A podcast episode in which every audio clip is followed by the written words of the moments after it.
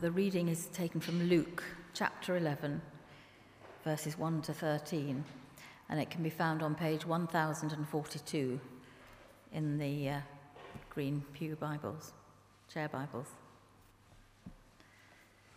So that's Luke, chapter 11, verses 1 to 13. One day, Jesus was praying in a certain place. When he finished, one of his disciples said to him, "Lord, teach us to pray, just as John taught his disciples." He said to them, "When you pray, say, 'Father, hallowed be your name. Your kingdom come. Give us each day our daily bread. Forgive us our sins, for we also forgive everyone who sins against us. And lead us not into temptation." Then Jesus said to them, "Suppose you have a friend, and you go to him at midnight and say, 'Friend, lend me 3 loaves of bread. A friend of mine on a journey has come to me, and I have no food to offer him.' And suppose the one inside answers, 'Don't bother me. The door is already locked, and my children and I are in bed. I can't get up and give you anything.' I tell you, even though he will not get up and give you because of friendship, yet because of your shameless audacity, he will surely get up and give you as much as you need.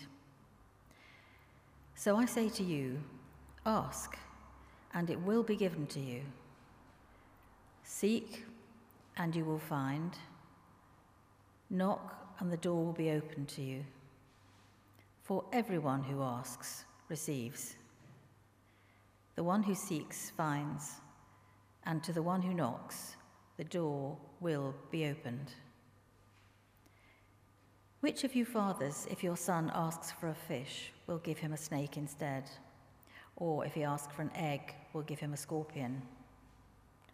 If you then, though you are evil, know how to give good gifts to your children, how much more will your Father in heaven give the Holy Spirit to those who ask him?"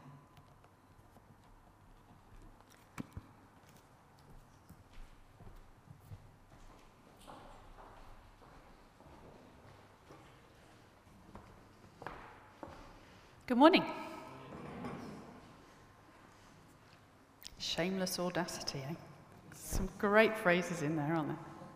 Let's pray. Heavenly Father, we thank you for this beautiful day, and we thank you that we're free to gather, to worship, to praise your name, and to read out loud from your word.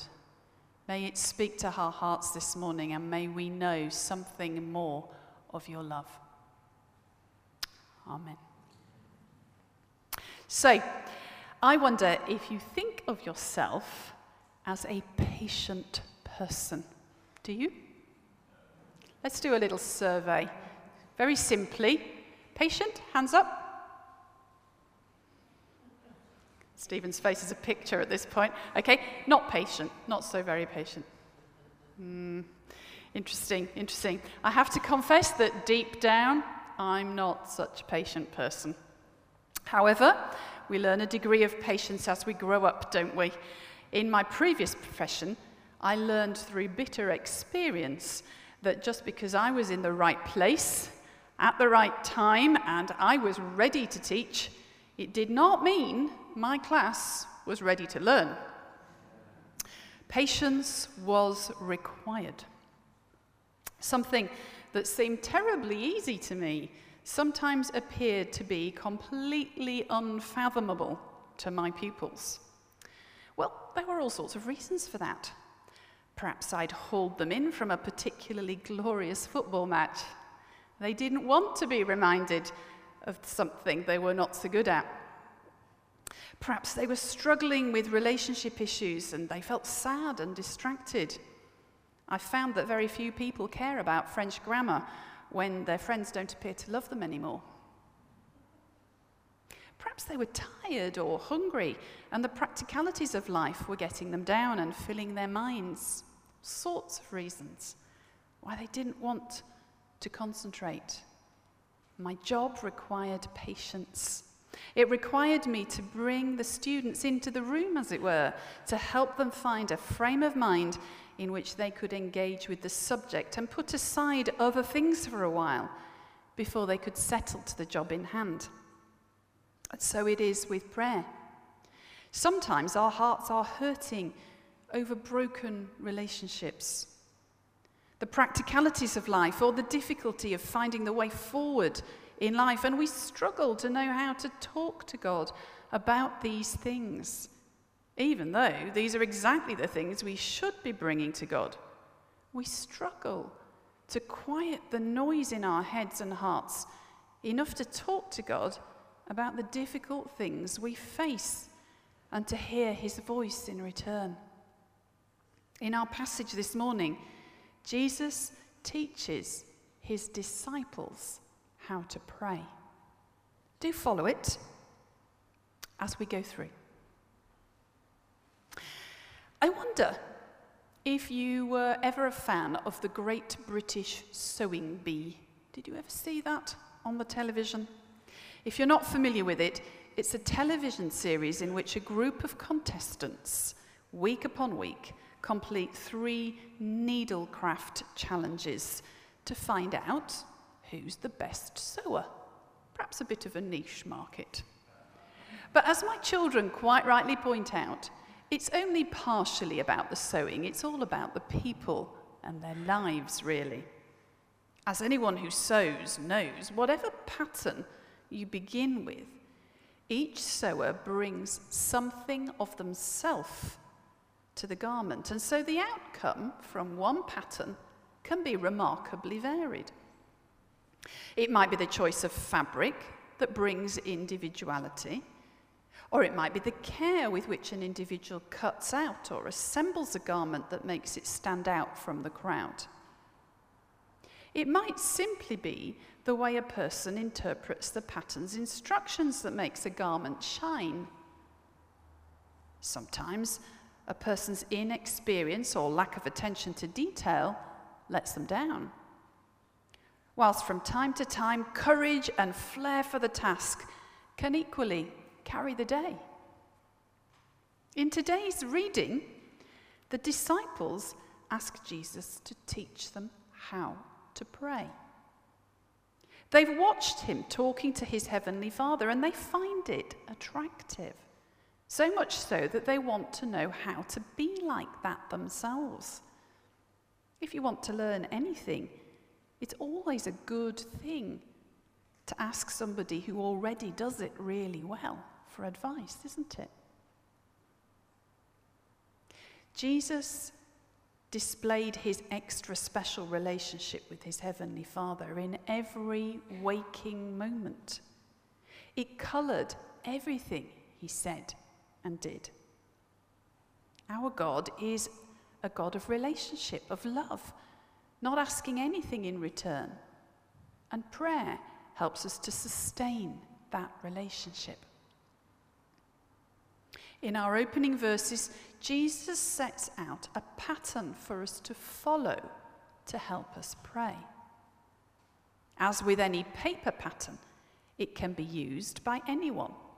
And it'll look slightly different depending on who's using it and what they bring to colour the conversation. But nonetheless, Jesus offers us here a broad plan as to what a conversation with our Heavenly Father might look like. You'll see that it's not a carbon copy of the Lord's Prayer as we find it in Matthew's Gospel. That's in chapter 6 if you want to compare them. But the intention is clearly to offer us a framework within which we can move. Now, in the evening services this term, we're looking in detail, one line at a time, at the Lord's Prayer. But this morning, we've just got time for a simple overview. So let's take a look at the Lord's Prayer, line by line. Father. He begins by addressing God as Father. The relationship suggested is one of gentleness and love, of intimacy. Human fathers are far from perfect, and there is a risk that this terminology doesn't help you.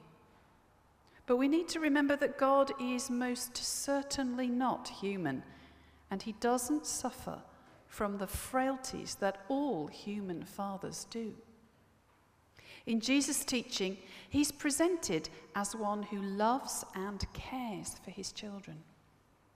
Moreover, he wants to be in conversation with us. Just think for a minute how lovely it is to catch up with your own children, if you have them, to hear what they're up to and what their hopes and fears for life are. We don't need to have a purpose for that kind of conversation. It's simply good to hear their voice and to be involved in their life, isn't it? Broken relationships between children and parents are so painful, and our Heavenly Father understands that as he waits patiently for us, his wayward children, to turn back to him. He waits, longing to hear your voice this morning, longing to hear your voice call his name.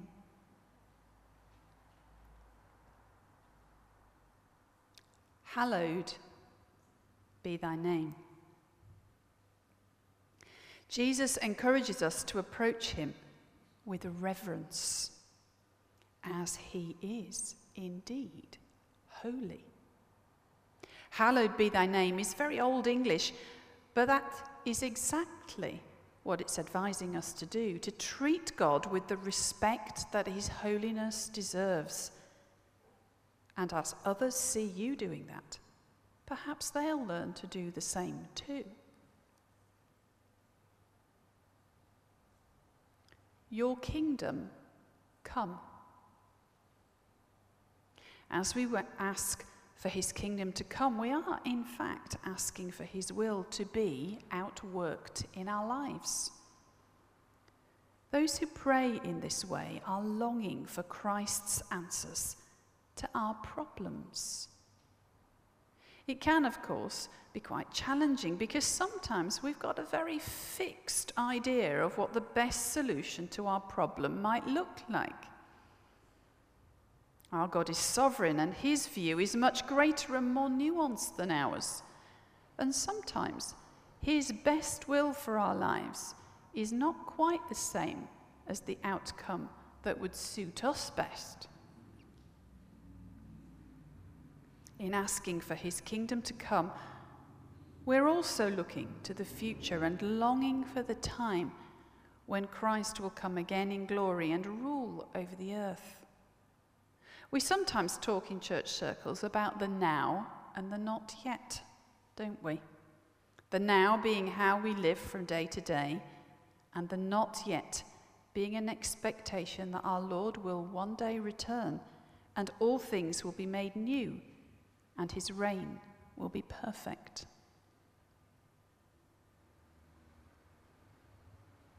Give us each day our daily bread.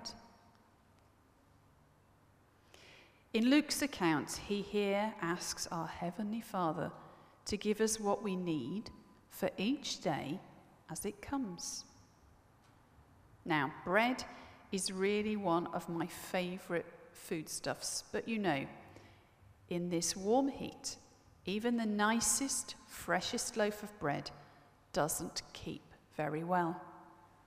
There was a beautiful display in the prayer room of this line, with some beautiful fresh bread that we put there on Sunday night. And we'd preserved it, we put it in a bag so that it wouldn't go nasty on Monday. But you know, I went in there this morning to check it out, and it had in fact gone mouldy. I had to take it away. What's perfect and fresh for my lunch today is likely to be rather dry and unpleasant tomorrow, and totally unusable the day after. Jesus advises us to ask God to meet our needs for each day as it comes. It's a great temptation, isn't it, to try and nail a long-term plan. To feel totally secure from now until eternity might seem quite appealing, but it is good for us to recognize our dependence on God for everything, one day at a time. It discourages us from being arrogant and self-reliant, and it reminds us that everything we have is provided by Him anyway. Being in a place of need reminds us of how much we do rely on His daily provision and how utterly trustworthy He is to meet our needs. One day at a time. It's a simple line in the Lord's Prayer, easy to visualize perhaps, but actually really hard to do.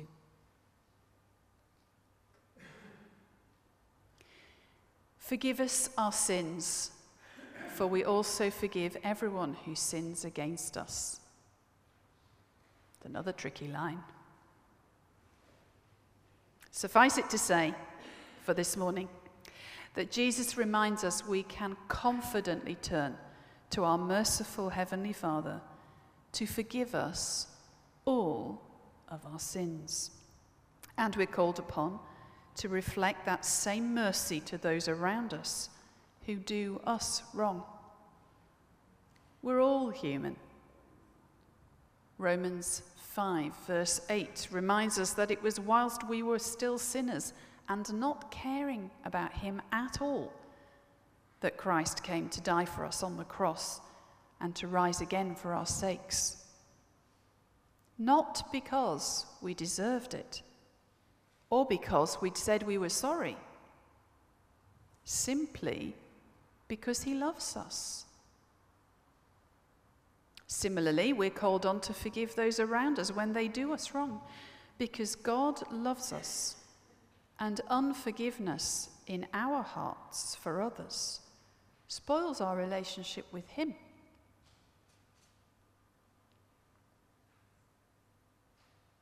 And lead us not into temptation. Jesus recognizes that we need to resist temptation.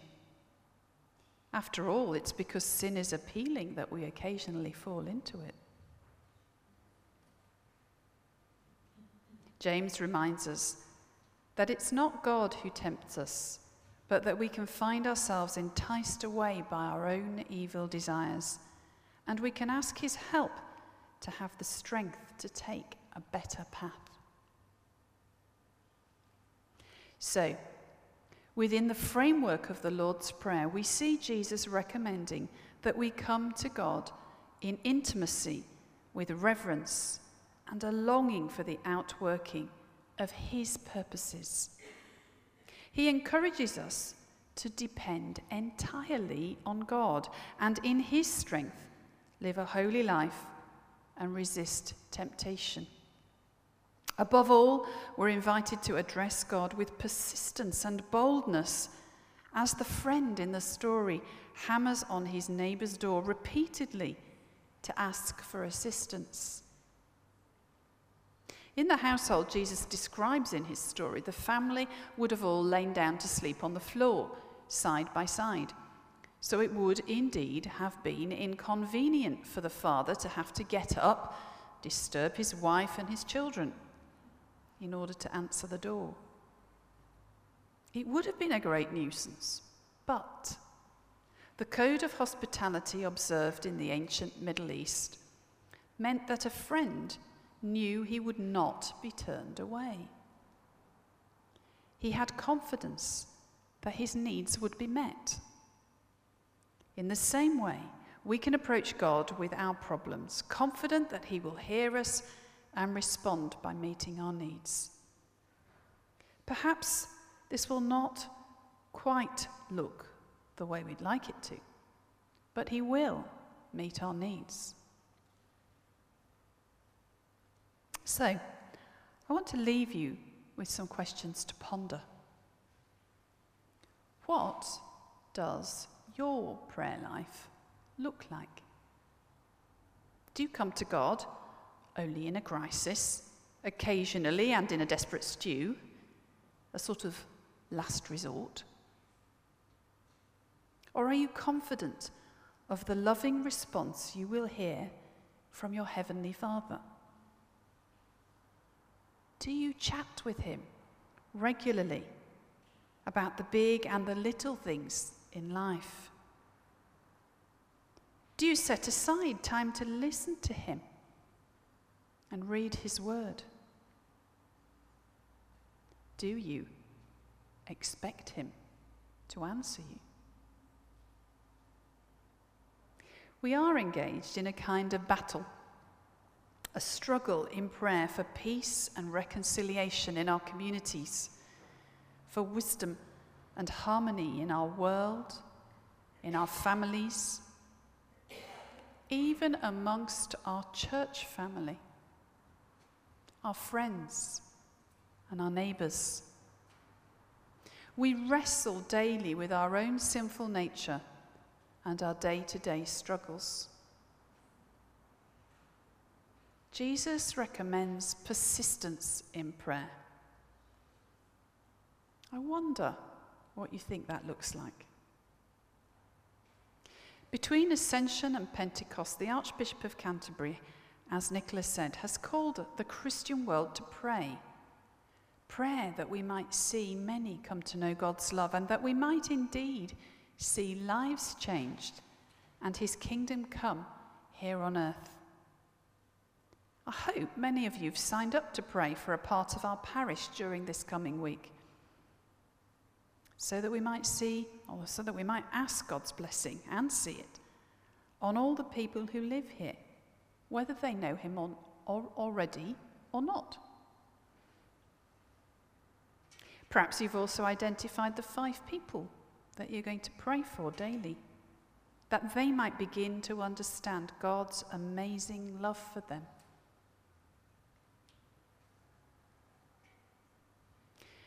Our Heavenly Father longs for us to come to Him and talk to Him about all the things that matter to us in life, and also, I believe, the things that don't matter much. I believe He simply can't get enough of us chatting to Him, and it delights Him when He is our first thought in the morning and our last thought at night. Now, many of you here have been walking a prayerful path for more years than I've even been alive. I know that. And you have much to give to the rest of our church family. But we mustn't forget that it's not only the more mature in years that can offer insights into prayer. The uncomplicated simplicity of a child's prayer is a beautiful and powerful thing.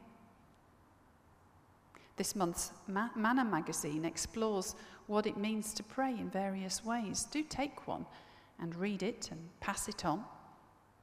There are some familiar faces in there this time. Prayer changes things. So however we pray, the coming week offers us a special opportunity to wait on God's Holy Spirit. And as we wait, we pray.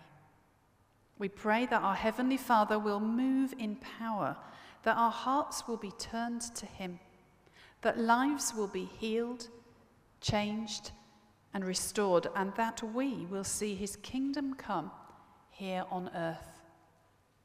As we wait for the coming of the Holy Spirit at Pentecost, we ask Him not only to change the lives of those who don't yet know Him, but also to change our own hearts too. May we, as the heart of Walcott Parish, invite the Holy Spirit to make His home here, in here, to change us and mould us into His likeness. We're going to end the talk today with another opportunity to pray using Pete's wonderful A to Z video of our parish. But before we do, let me read to you the powerful words of the soundtrack. It's a song by a group called Rend Collective. This is our prayer for Walcott. Lord, build your kingdom here. Let the darkness fear. Show your mighty hand, heal our streets and land. Set your church on fire. Win your nation back. Change the atmosphere. Build your kingdom here, we pray. Come, set your rule and reign. Reign in our hearts again, increase in us, we pray, unveil why we're made. Come, set our hearts ablaze with love. Like wildfire in our very souls, Holy Spirit, come and invade us now.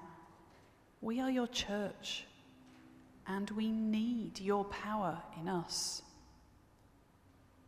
We seek your kingdom first. We hunger and we thirst.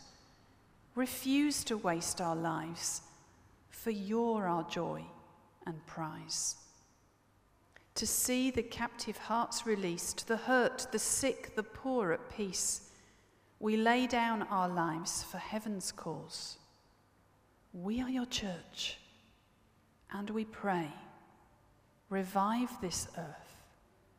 Build your kingdom here in Walcott today.